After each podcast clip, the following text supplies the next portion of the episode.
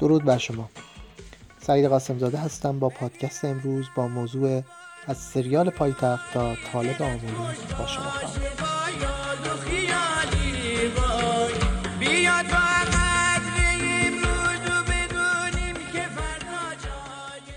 سری آخر از سریال پایتخت از تلویزیون پخش شد و به گفته مسئولان تولید کننده های این سریال این آخرین باری هستش که اونها با تلویزیون ملی همکاری میکنن. از سال 90 که خاطرتون باشه این سریال در حال پخش، 6 سری از اون تا حالا پخش شده. یکی از نکات خیلی خیلی جالب در مورد این سریال موسیقی خاص اون هست.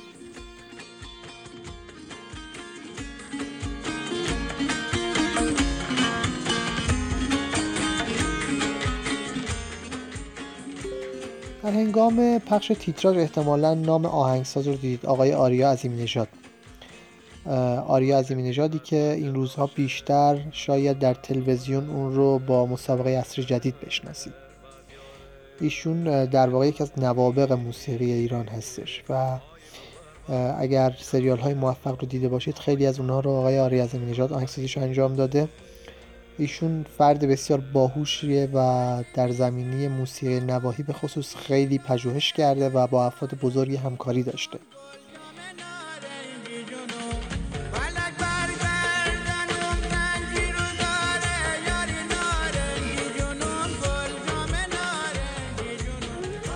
یکی از اون افراد آقای محمد رضا ساقی گرجی هست، از گرج تباران ساکن خطه شمال، فردی که خودش به تنهایی یک موزه موسیقی محسوب میشه و جزو افرادیه که با تمام مقام‌ها و در واقع موسیقی نواحی خطه شمال آشناست. اونها رو سینه به سینه از مادرش و از افراد مشهور یاد گرفته.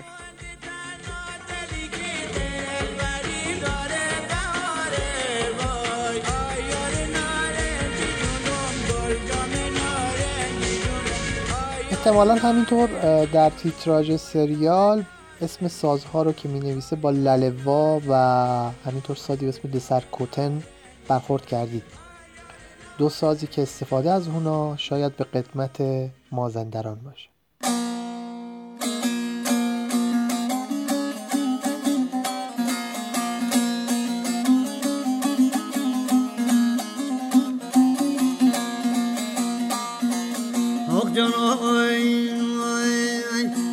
چند روز ندیمه تیروره آبانو بانو بانو که دوره شما کرده میزانوره. من به دو دلیل این پادکست رو ساختم. یکی این که سریال پایتخت یکی از موفق ترین سریال های تاریخ در واقع صدا و سیمای جمهوری اسلامی ایران هست و گزینه دوم این که موسیقی اون یکی از تاثیرگذارترین و به یاد ماندنی ترین و دلنشین ترین موسیقی هایی بوده که تا حالا شنیدم. بانو بانو بانو میده میشش نوینده رو بروره بانو بانو بانو. خورد فرهنگ ها و وقایع تاریخی هر منطقه شدیداً روی ادبیات و در واقع احساسات و احوالات مردم اون منطقه یک تأثیر در واقع فراموش نشدنی خواهد داشت.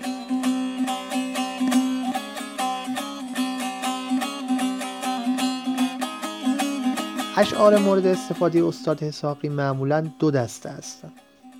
دسته‌ای که به در واقع فراگیری یا همه‌گیری بیماری وبا در سالهای دور در مازندران مرتبطه و دسته‌ای که به منظومه طالب و زهره ربط داره.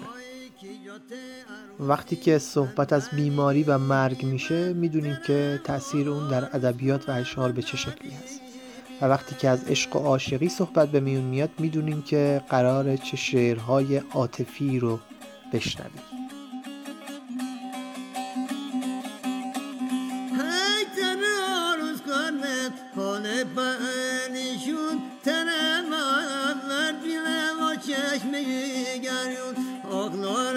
اگر بخوایم اشاق معروف در واقع تاریخ و ادبیات ایران رو نام ببریم معمولاً از خسرو و شیرین، شیرین و فرهاد، وامق و عذرا و عده دیگه اینا میبریم، ولی کمتر معمولاً ما نام طالب و زهره برخورد کردیم.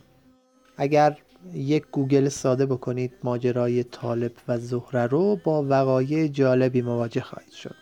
وقایعی که مرتبط هست با زندگی شاعر نامدار ایرانی که متاسفانه خیلی کمتر در ایران شناخته شده است.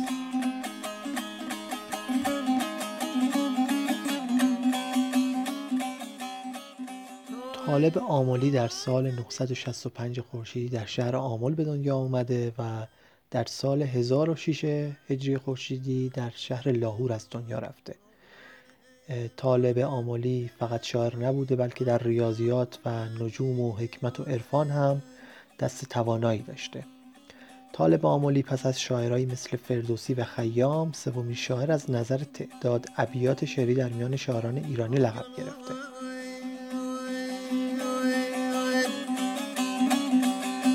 داره بهونین ایمانی برو امشوره دواش اسمایی برو.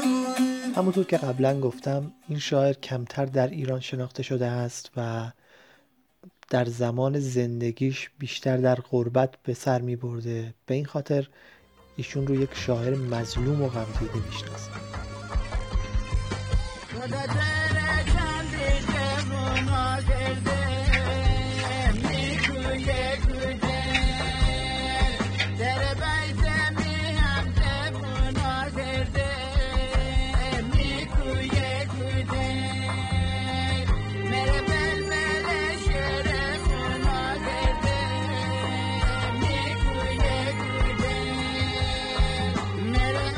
طالب در کشورهای هند، افغانستان، پاکستان و قطر یکی از شاعران محبوب محسوب میشه.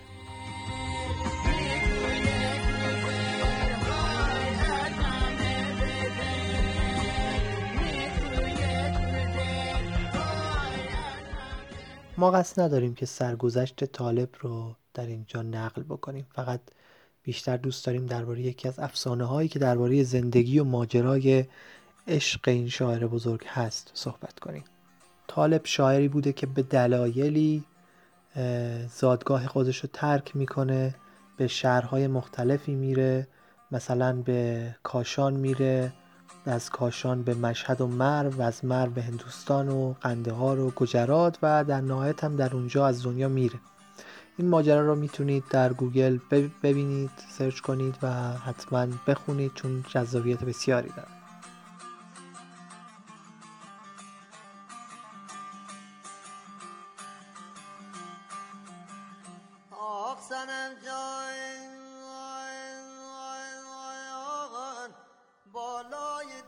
درباره ماجرای عشق طالب روایت‌های زیادی وجود داره، اما ما می‌خوایم این روایت رو به نقل از کتاب طالب و زهره یا طالب طالبا که نوشته دکتر فرامرزی هست استفاده بکنیم.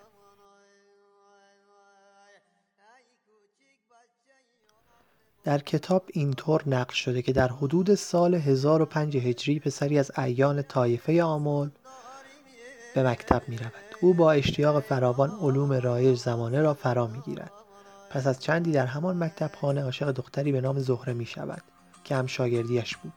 پس از مدتی بین آن دو مراوده و دوستی برقرار می‌گردد. از آنجایی که با هم همسایه بودند، طالب هر روز از دیوار خانه‌اش بالا می‌رفت و زهره هم به بهانه یافتن چیزی کنار پنجره می‌آمد و این دو با هم ارتباط برقرار می‌کردند.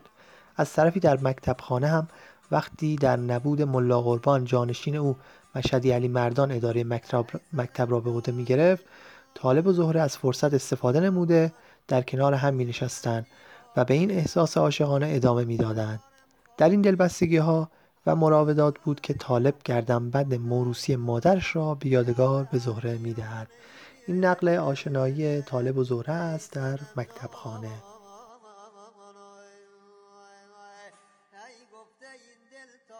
طولی نمیکشه که ماجرای عشق طالب و زهره ورد زبون ها میشه.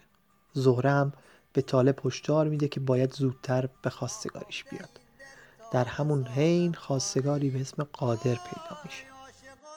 از قضا طالب یک نامادری داشت که خیلی علاقمند بود که خواهرزادی خودش رو به عقد طالب در بیاره. از سمت دیگر زهره هم نامادری داشت که به خاطر هدایا و پول و در واقع چیزهایی که از قادر دریافت میکرد و میدونست که قادر فرد ثروتمندیه، علاقمند بود که دخترش رو به ازدواج با قادر در بیاره.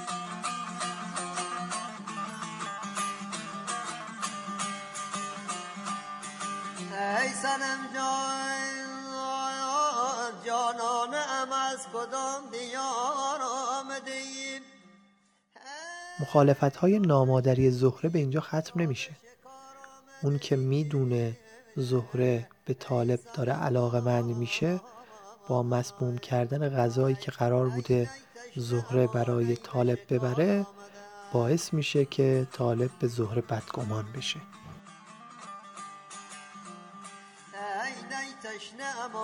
به شکار آمدم، آی غمگین شدم، دیدن یار آمده. طالب که نمیتونست قبول کنه که زهره قرار بود همچین بلایی به سرش بیاره، سر به بیابون میذاره و از آمل میره.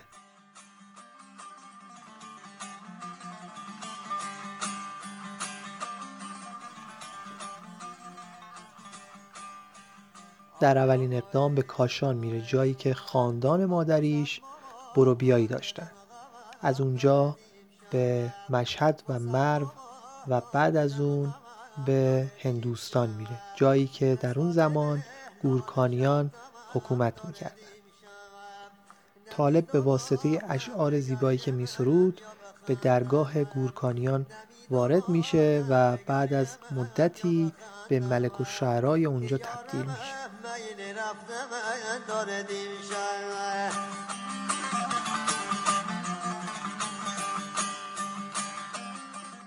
اما در کتاب طالب آملی از واقعیت تا افسانه نقل جالب دیگه‌ای هم شده.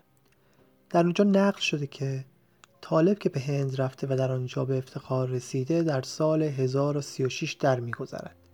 وقتی خبر مرگ او به زهره میرسد، از داغ و فراق و مرگ طالب آشفته شده کنار رودخانه‌ای می‌رود و از ماهی سراغ طالب را می‌گیرد، چرا که قبلا چند بار طالب و زهره به آنجا رفته بودند.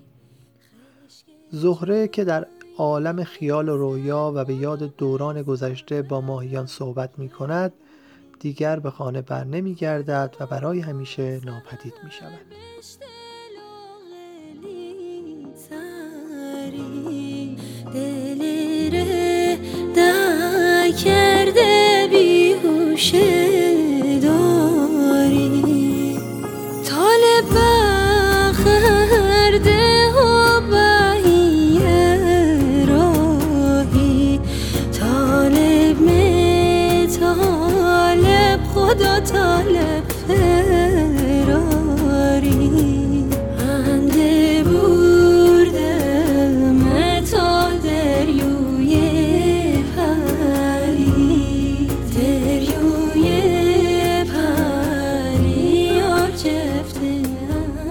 با روایت این داستان کوتاه قصد داشتم شما رو با یکی از بزرگان تاریخ ادبیات ایران آشنا کنم و همینطور داستانی رو نقل کنم که ریشه در تاریخ مازندران داره. ماجرای طالب و زهره اونقدر در فرهنگ مازندران تأثیرگذار بوده که حتی فرهنگی به اسم طالبخانی هم به وجود آورده. در طالبخانی ما با اینکه با یک فضای سوزناک مواجهیم، همزمان یک فضای ریتمیک هم داریم و این به جذابیت این نوع موسیقی خیلی اضافه میکنه.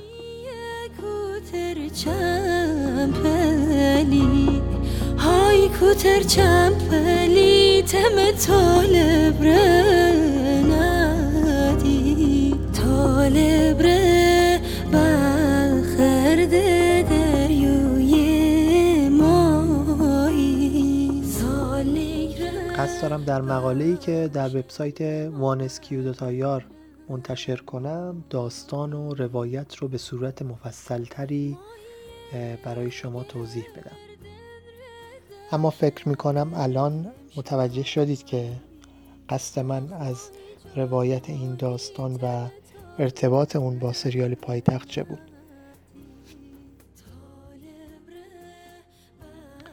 در سریال پایتخت که سال‌هاست ما اون رو از تلویزیون تماشا می‌کنیم، آهنگ‌هایی رو می‌شنویم که ساخته آریا عظیم نژاد هستند.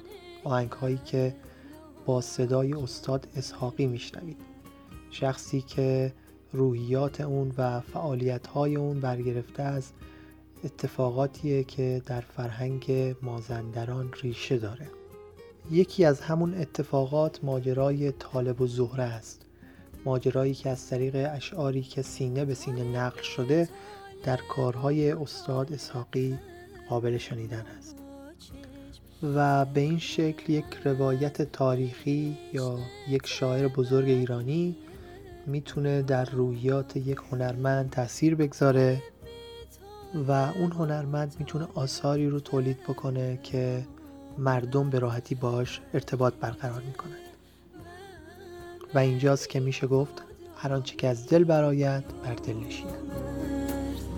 طالب می طالب و طالب فرامرز هر که جه و مردی و خدا بیامرز هر که جه. خیلی ممنون که وقت گذاشتید و به این پادکست گوش دادید.